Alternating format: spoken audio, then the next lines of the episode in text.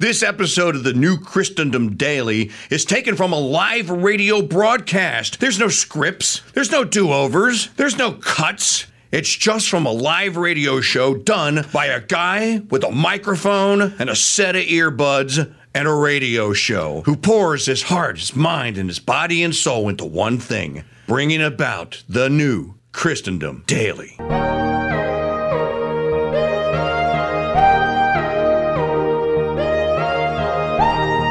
Rick Madcow came on and said, We're not going to go live to Iowa to play Trump's victory remarks. We will listen to them and we will choose what we think you peasant white Christian nationalist MFers can handle. I think the, the, the, again, the big picture takeaway from that, and I don't mean to be, again, too dark, as you said, on this, but it is not if we are worried about the rise of authoritarianism in this country, we are worried about potential rise of fascism in this country. We're worried about our democracy falling to an authoritarian and potentially fascist form of government.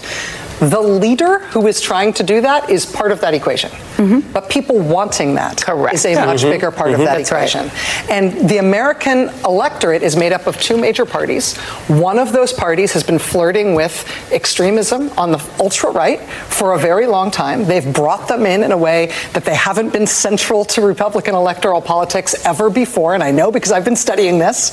But once you have radicalized oh, one major wrong. party so that those are the preferences of the people who adhere to your party, the leader's interchangeable. Mm-hmm. And yes, Trumpism is sometimes what we call it. Mm-hmm. MAGA movement is probably a better way to do it. But there is an authoritarian mm-hmm. movement inside yes. Republican politics that isn't being bamboozled by Trump. Mm-hmm. They are pushing Trump That's to right. get more and more right. extreme because the more extreme things he says, the more they the like more it. they adhere to him. That, yeah. and, and that is coming from a very large proportion of the American right that adheres to the Republican Party, and that's why this is a Republican Party problem more than it is the problem mm-hmm. of one man and his. And we, and we can. The- She's been studying this. I'm scared now.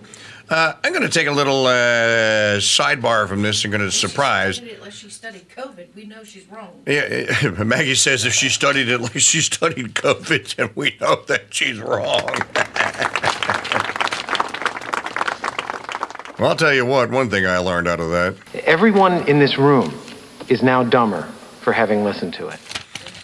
Um, I'm going to break from the Turning Point USA Charlie Kirk response to this, and I am not going to respond with outrage over the claim of authoritarianism. Instead, I'm going to embrace it and say, yeah, yeah, we all need authority figures. I need the authority of God to tell me how I am supposed to behave in my moral life. I need God's authority that this is right and that's wrong. I need God's authority that if I do wrong, I'm going to be punished. If I do right, I am not going to be punished. And if I do enough right, I might even be rewarded. I need authority to know that I shouldn't steal from my neighbor, and that includes things like interest usury. I need authority to know that I shouldn't live in shack up sin. And I should tell my children to stop living in shack up sin. And we should all tell our children because God's authority says He created them man and woman and then our Lord Himself, when and the Word was made flesh and dwelt among us, as St. John tells us, when the Word Himself went to great lengths to show up at these things called weddings, and then to answer questions about, no, you can't get divorced. No, God joined it, you can't crack it. I need God's authority. I want authority. You know, they want you to run from authoritarianism. What is authoritarianism at the end of the day, Dad?